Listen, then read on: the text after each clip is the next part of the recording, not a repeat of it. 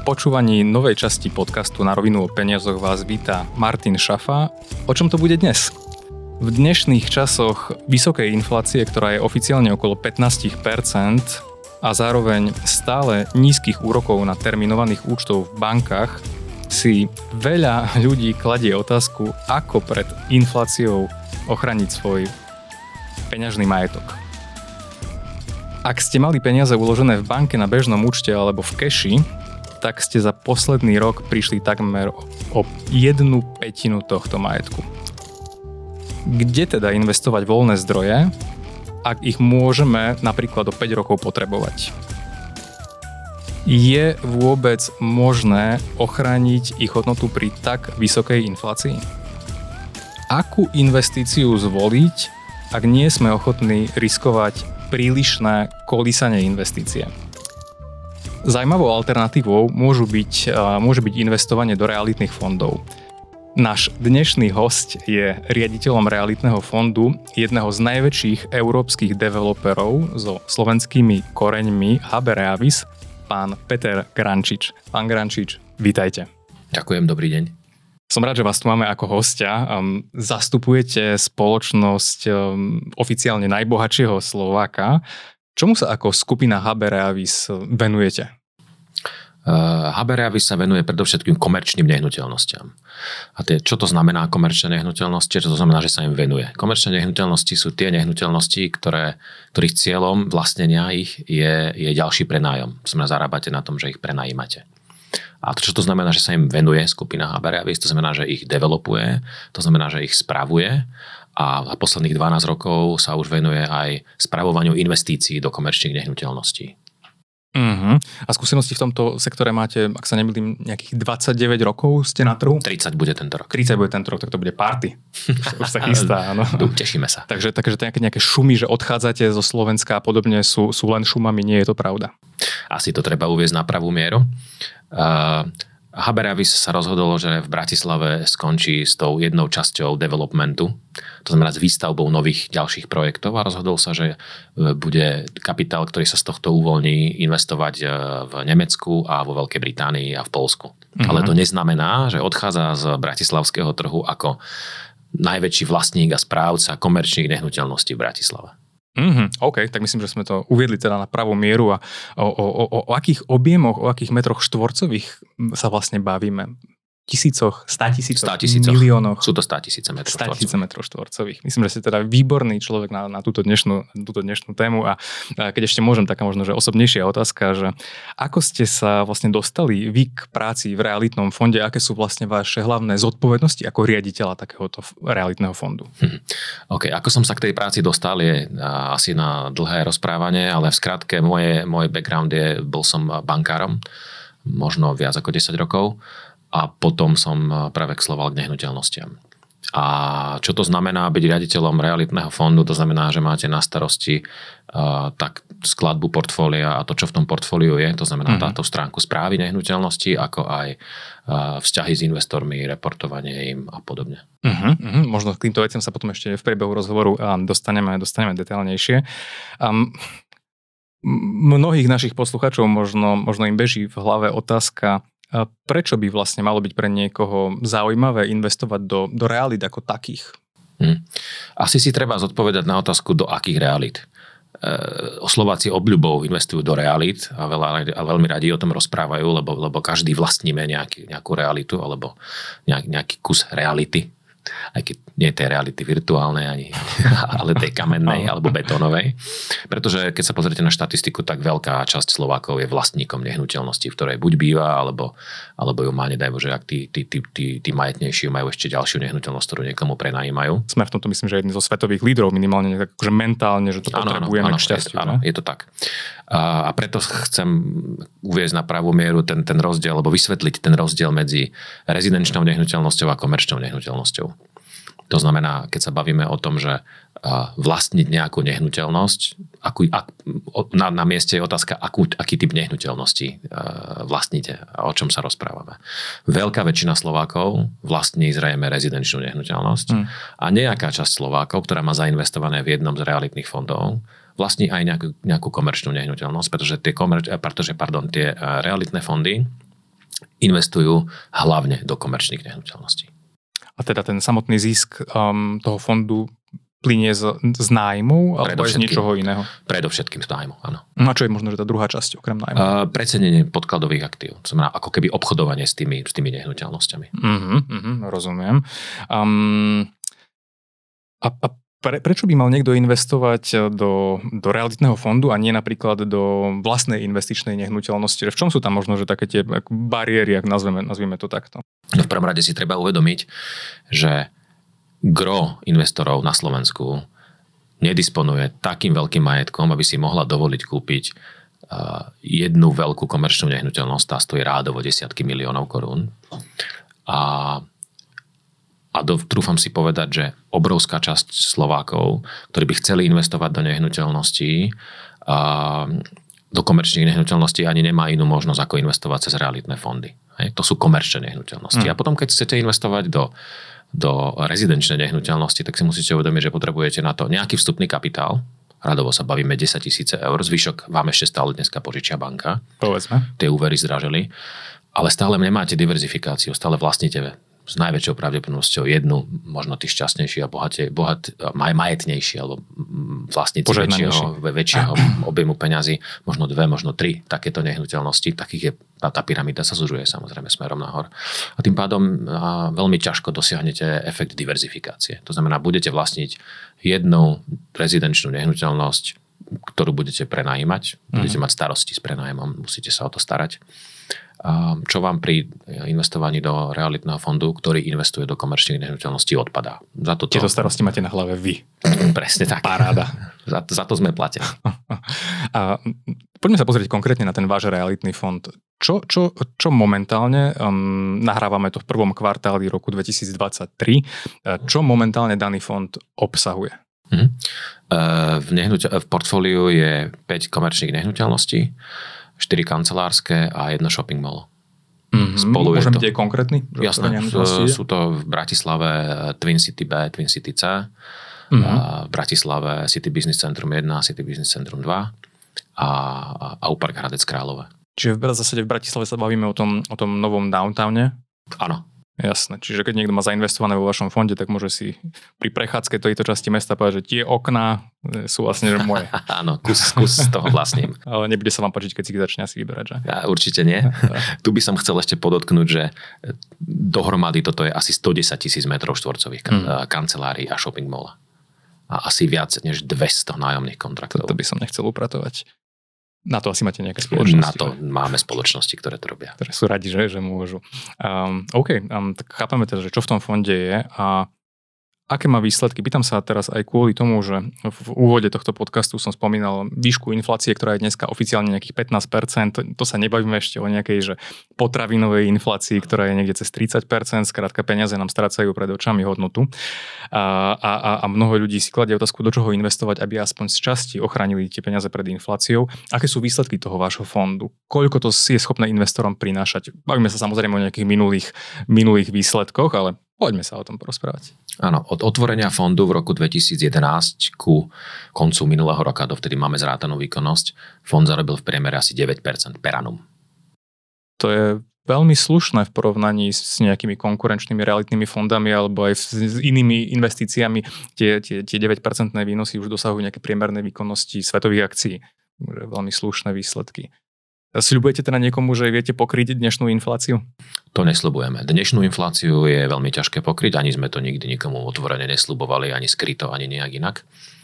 Bavíme sa o tom, že pri investovaní do takéhoto typu aktíva tú infláciu dobehneme a predbehneme zo stredno- a dlhodobého horizontu. Mm-hmm. OK, tak už, už teda niekto, niekto prepočítava, že keby investoval, čo mu to vie zhruba zarobiť. A to, čo takáto sranda stojí? Na čo presne sa pýtate? Um, ak niekto chce investovať, platí predpokladám nejaké vstupné poplatky. Áno, um, v akej sú výške? Závisí to od toho, koľko ten investor vloží vôbec, aká je, aký je nejaký minimálny možný vklad. Uh-huh. Bavíme sa o tom, že minimálna investícia je 10 tisíc eur uh-huh. a vstupné poplatky sú do 3% z z hodnoty investície. Uh-huh. S tým, že, že ako som si pozeral detaily, tak máte rozdelených keby investorov na rôzne triedy a pri, pri vyššej triede sú aj tie vstupné poplatky nižšie, bavíme sa o nejakom 1% pri sklade nad 50 tisíc eur. Tak je. Jasné, jasné. Dobre, no a ako, ako vnímate tie momentálne rizika na realitnom trhu, ako sa im snažíte zamedziť? Možno sa bavíme o riziku, čo keď nejaký nájomca odíde a podobne. Ako máte toto pokryté? Mm-hmm. V prvom rade treba povedať, že v oblasti kancelárií, ktoré majú 75% váhu v našom portfóliu, sme ani počas covidu, ktorý asi bol taký najťažšie obdobie v živote firiem za posledných možno 10 rokov. Jednoznačne. Sme nezaznamenali ani jeden prípad, kedy by nám náš nájomca prestal platiť nájomné, alebo prestal byť schopný platiť nájomné a prestal platiť nájomné. Je to dané tým, že všetci naši nájomcovia sú veľké medzinárodné firmy, alebo silné lokálne firmy, alebo silné regionálne firmy. Mhm. A, a, a tým pádom sú, sú bonitní a vedia nám to nájomné platiť. To je, to je prvé. A druhé, na čo ste sa spýtali, aké tam vnímame rizika a spomenali ste infláciu pred predchádzajúcej otázke, treba dodať tu, že všetky naše nájomné kontrakty sú indexované k inflácii, to znamená, každý rok sa navyšujú o mieru inflácie, a o európsku mieru inflácie, to znamená mm-hmm. priemer za celú Európsku úniu. Tá je nižšia ako Slovenská, treba povedať. Myslím si, že sme... 9 rádovo tak ne, také nejaké číslo. Čiže um, tým pádom slovenskú infláciu my nevieme dosiahnuť a zároveň samozrejme môže nastať situácia, kedy priemerná európska inflácia bude väčšia ako slovenská. Historicky takých období nebolo príliš veľa, ale môže sa to stať. E, čo týmto celým chcem povedať je, že z hľadiska bonity klientov v našom portfóliu sme historicky v živote fondu, to je, znamená v máji bude 12 rokov, nezaznamenali ani jeden prípad, kedy by nám niekto prestal platiť nájomné z kancelárskych nájomcov. A čo, čo um, Aupark Hradec Králové. Ako sa to dotklo takéhoto uh, centra, mm-hmm. kde je malo uh, Aupark prežil koronu prekvapivo dobre. My sme nezaznamenali uh, zásadný výpadok výberu nájomného. Vybrali sme tuším 95 alebo 6% za zmluvneného nájmu aj počas tých 1,5 koronového roku. Uh, je to dané tým, že česká vláda podporovala retailistov vo veľmi výraznej miere. Uh-huh. Myslím, že to bolo viac výrazne ako Slovenská. A, a potom po otvorení Alparku my v, sme zaznamenali, my sme zaznamenali celkom zaujímavý trend a to je, že kupujúci sa zásadným spôsobom vrátili naspäť. My vlastne dneska dosahujeme návštevnosť v shopping mole, ktorá dosahuje pred, úrov, pred covidové úrovne. A čo sa týka... Míňa sa našetrené, áno? Uh, je to možné, uvidíme, ako to bude pokračovať. V každom prípade videli sme vianočnú sezónu, ktorá bola silnejšia ako minuloročná. Mm-hmm. Pardon, ako predcovidová. Predcovidová. Mm-hmm. A akým spôsobom si vlastne vy vyhodnocujete návštevnosť tých centier? Akým spôsobom vy viete, ako sa vašim nájomcom, e, podnájomníkom darí? Mm-hmm. Tak e, nemáme tam brigadníkov, ktorí by robili čiarky. Používame na to technológie. Cvakatku ako v nie, nie, nie. Uh, má, používame kamery, ktoré, ktoré zaznamenávajú vstupy a výstupy. Vedia o tom, že ich tam majú také? Uh, vedia, jasné, samozrejme. Uh, ale pre potrebu retail uh, sales, to znamená vyhodnocovania tých, tých predajov maloobchodných, my máme prístup do kás priamo o maloobchodníkov. Uh-huh. Rozumiem, lebo to som sa chcel práve spýtať, pretože Habereavis je, je, je, je známa svojimi inovatívnymi prístupmi v oblasti dizajnu, ale aj v oblasti technológií daných nehnuteľností. A chcel som sa opýtať, že, že ako vám tieto prístupy alebo ako tým, tým vašim nájomcom pomáhajú zlepšiť ich fungovanie, práve technológie alebo dizajn. Jasné. Uh, tak prvom rade nám ako správcom tých, tých, tých nehnuteľností pomáhajú uh, v zmysle, že vieme, vieme si vyhodnocovať tie dáta, koľko ľudí kedy chodí, v ktorých časoch chodia, vieme vyhodnocovať, ktorý, ktorým obchodníkom sa darí lepšie, ktorým sa darí horšie. Na základe tohto vieme upravovať ten mix nájomcov v rámci, v rámci toho shopping mola, pretože sú nájomcovia, ktorí, ktorí spolu vedia fungovať výborne a ktorí sa podporujú. Mhm. Keď sú vedľa seba umiestnení a sú takí, ktorí vedľa seba sú umiestnení a si navzájom robia veľmi zle a tým pádom viete pracovať. Napríklad? Mm, sú isté komodity, ktoré, ktoré vedľa seba fungujú. Hej. Keď si pozriete, ako, je, ako sú rozmiestnené komoditne aj v iných shopping mallách, vedľa potravín, a máte, máte, k tomu, máte k tomu komodity, ktoré, ktoré, sú, ktoré sú komplementárne. a, a, a iný typ nájomcov by tam, by, tam, by, by tam nefungoval. Zároveň máte nejakú, máte nejakú heatmap, kam tí ľudia chodia v rámci shopping mola, takže viete, že keď chodia za bankami, tie asi treba dať na, na vyššie poschodie, mm. lebo tam ľudia aj tak prídu. A... Vedľa mestný nedať fitko. To by bol skvelý nápad, samozrejme. Neviem, či správne, či, či skôr pre to fitko, alebo pre, to, pre toho mesiara. Um, takže je to nejaká, nazveme to, že na, na tej pomyslenej pyramíde náročnosti správovania je shopping mall na, na tej špičke.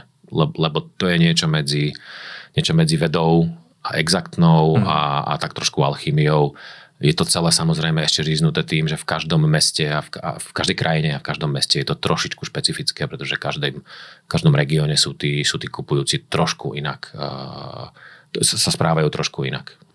To, to, to bola moja ďalšia otázka, že tým, že podnikáte v rámci V4, Nemecka, Veľkej Británii, Turecka, tuším, a podobne, teraz nemyslím konkrétne realitný fond tento, ale ako skupina, že v, v čom vnímate tie rozdiely uh, pri developingu ako takom na Slovensku a v zahraničí? Čím sme špecificky? Um, ak sa bavíme o developingu, tu dám disclaimer, že toto nie je moja šálka kávy, na to sa treba možno do ďalšieho podcastu zavolať kolegov. Um, v každom prípade um, pri developovaní je veľmi dôležitý, veľmi dôležitý element pri rozhodovaní je dĺžka povolovacích procesov. Hmm.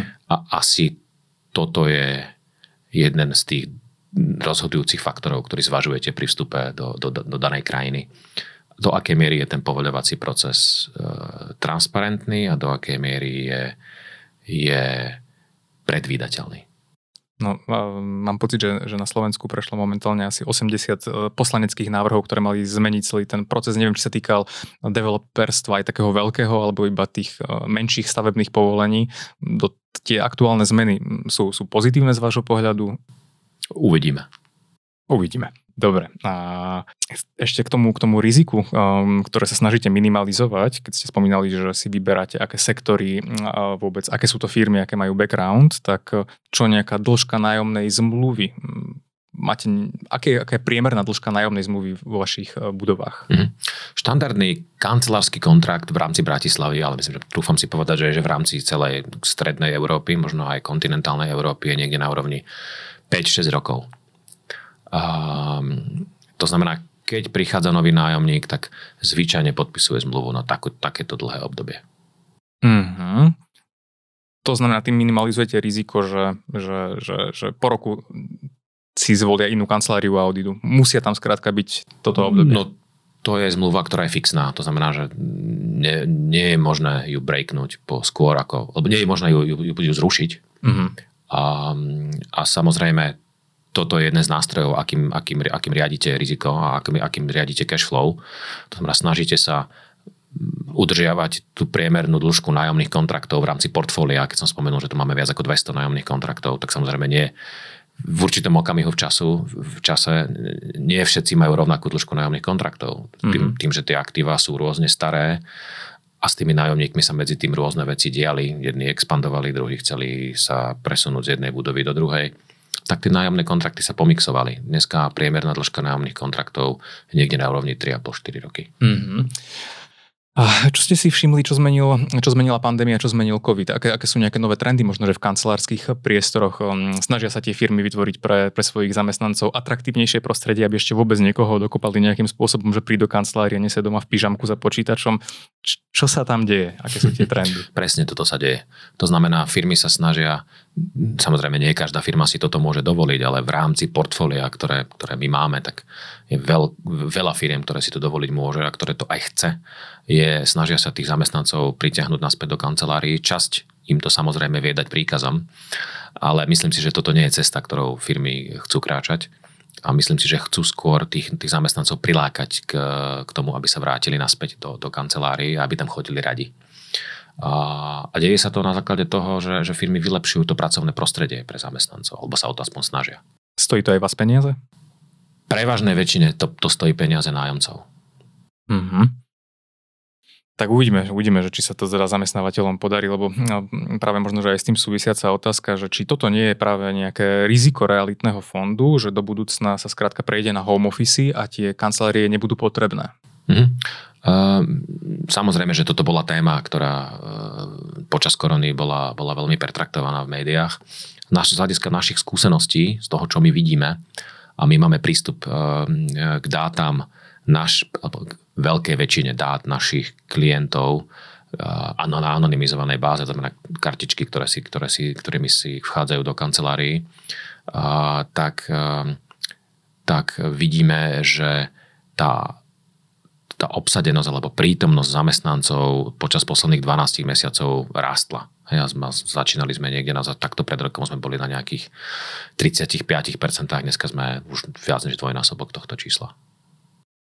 Uh-huh. A prečo je to podľa vás tak, že darí sa tým zamestnávateľom vytvoriť atraktívnejšie prostredie, alebo už majú doma ponorku a už radi prídu občas? Ehm, to sa asi treba spýtať každého konkrétneho zamestnanca, každého konkrétneho zamestnávateľa, ale kde to ja vnímam ako, ako napríklad, že, že, že trend, alebo kde to vnímam ja ako možno aj cieľ nejakých, nejakých zamestnávateľov je, je šíriť a, a, a implementovať do svojich zamestnancov nejakú podnikovú kultúru. Zvlášť, keď ste v segmente, ktorý, ktorom rastiete, alebo vy sám chcete rásť a rastiete aj ten tým ľudí, ktorý pre vás pracuje alebo ktorý s vami pracuje, tak potrebujete sa stretávať viacej než len e, dvakrát denne e, cez nejaké videokol alebo trikrát denne cez videokol. Práve, práve nedávno som mal debatu s jedným mojim známym, ktorý pracuje pre jednu um, IT spoločnosť, nazvíme to, a Dneska v tom IT sektore je samozrejme ten problém, že je obrovský dopyt po ľuďoch a firmy sa ich snažia preplatiť peniazmi. No a niektorí jeho kolegovia odmietajú ísť za lepšími peniazmi, lebo tu majú dobré vzťahy v tej firme, v ktorej sú. A presne sme sa bavili na tú tému, že dneska, keď niekto nebol ani raz v kancelárii a celý čas pracuje z domu, nemá že žiaden vzťah k tej firme a že či mu bude chodiť výplata z jedného IBANu alebo z druhého, alebo si otvorí žltý počítač alebo modrý, je to asi jedno, takže ten, to, to, to, to, to bytie v, tej, v tom prostredí má svoj obrovský význam.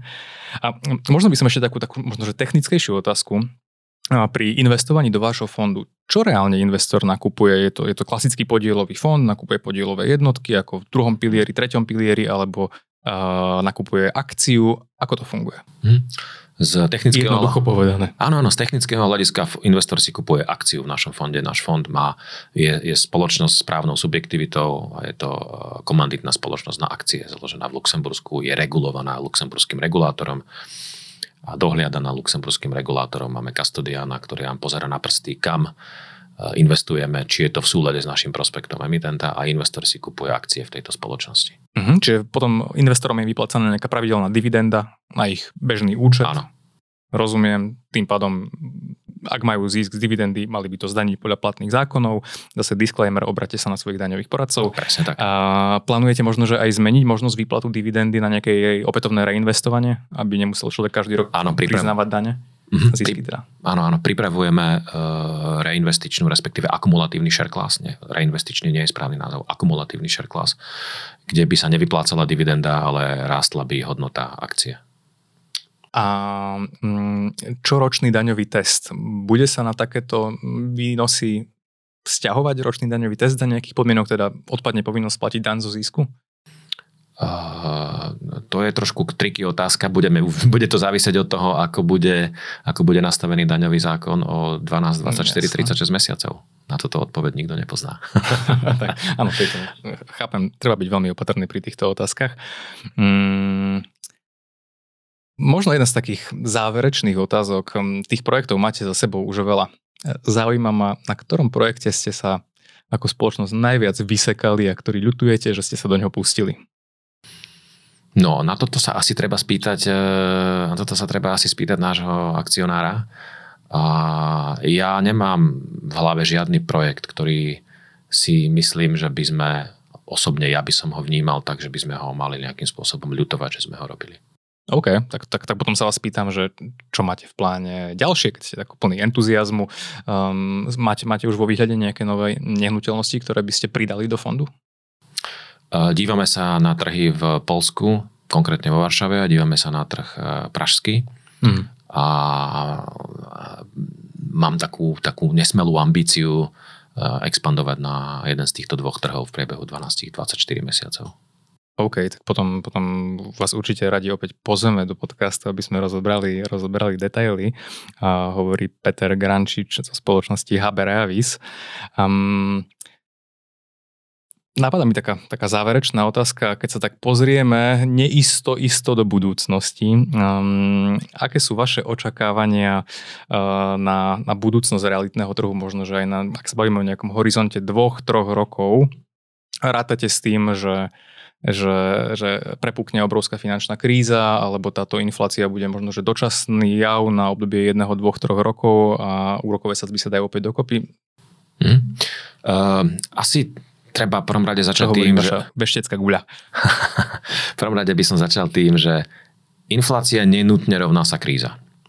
Hej, keď sa pozrieme naspäť do 12 rokov dozadu na Great Financial Crisis, tak, tak to bola plnohodnotná, obrovská kríza, ktorá ale bola spôsobená tým, že peniaze neboli. Keď sa pozriete dneska, aj to, že je tá inflácia taká, aká je, to je spôsobené tým, že peniaze, peniazy je dosť. Peniazy v obehu je dosť. Plus do toho prišli šoky na strane ponuky, to znamená, korona spôsobila popretrhávanie, respektíve našponovanie dodávateľských reťazcov, a potom do toho prišla, prišiel skokový nárast cien energií spôsobených externým faktorom, vojnou. A, ale nie sme a nevnímame zatiaľ situáciu a nemyslím si ani, že by to tak bolo aj mimo trhu alebo na aj tých trhoch, kde, kde my nepodnikáme, a, že by peniaze neboli. Tie peniaze sú. Akurát trošku zdraželi aktuálne. To znamená, úrokové sadzby sa trošku zdvihli. No také štandardné. Ale keď sa pozrieme tam, kde boli trhy v roku 2005, 6, 7, do, do 2008 konec koncov Lehman, hmm. Sa stal v septembri, tak to je to, čo, to je to, kde sme dneska. A nemám pocit, že vtedy by e, sa svet točil opačným smerom, alebo, alebo že by tu bola nejaká veľká kríza. Tá, tá prišla potom a bola spôsobená niečím úplne iným. Takisto to bol, nazvime to, že externý šok alebo niečo podobné ktorý bol ešte znásobený našponovaným leverageom. V, vtedy bolo bežné, že na komerčné nehnuteľnosti sa dostávali leverage 80-90%. Hej, dneska mm. ani zďaleka tam nie sme. Tak jednoznačne musíme sa adaptovať na, na novú realitu, v ktorej žijeme a, a preto aj pre poslucháčov, pokiaľ uvažujú, ako ochraniť svoje peniaze pred infláciou, tak um, tento fond je jednou zo zaujímavých alternatív určite ako časť toho majetku ochrániť. Um, ja vám, pán Grančič, ďakujem veľmi pekne za, za rozhovor, ďakujem, že ste prišli. Aj, aj tento podcast je sponzorovaný spoločnosťou ProSite Slovensko. Moje meno je Martin Šafa a teším sa ešte raz za všetky feedbacky, ktoré nám dávate. Budeme radi za akékoľvek návrhy na zaujímavých ďalších hostí a témy, ktoré vás e, zaujímajú. A, takže budem sa tešiť opäť niekedy do počutia. Nech sa vám darí v realitnom fonde a určite sa ešte niekedy uvidíme. Veľmi rád. Pekný, pekný deň prajem a, a do počutia. Do počutia.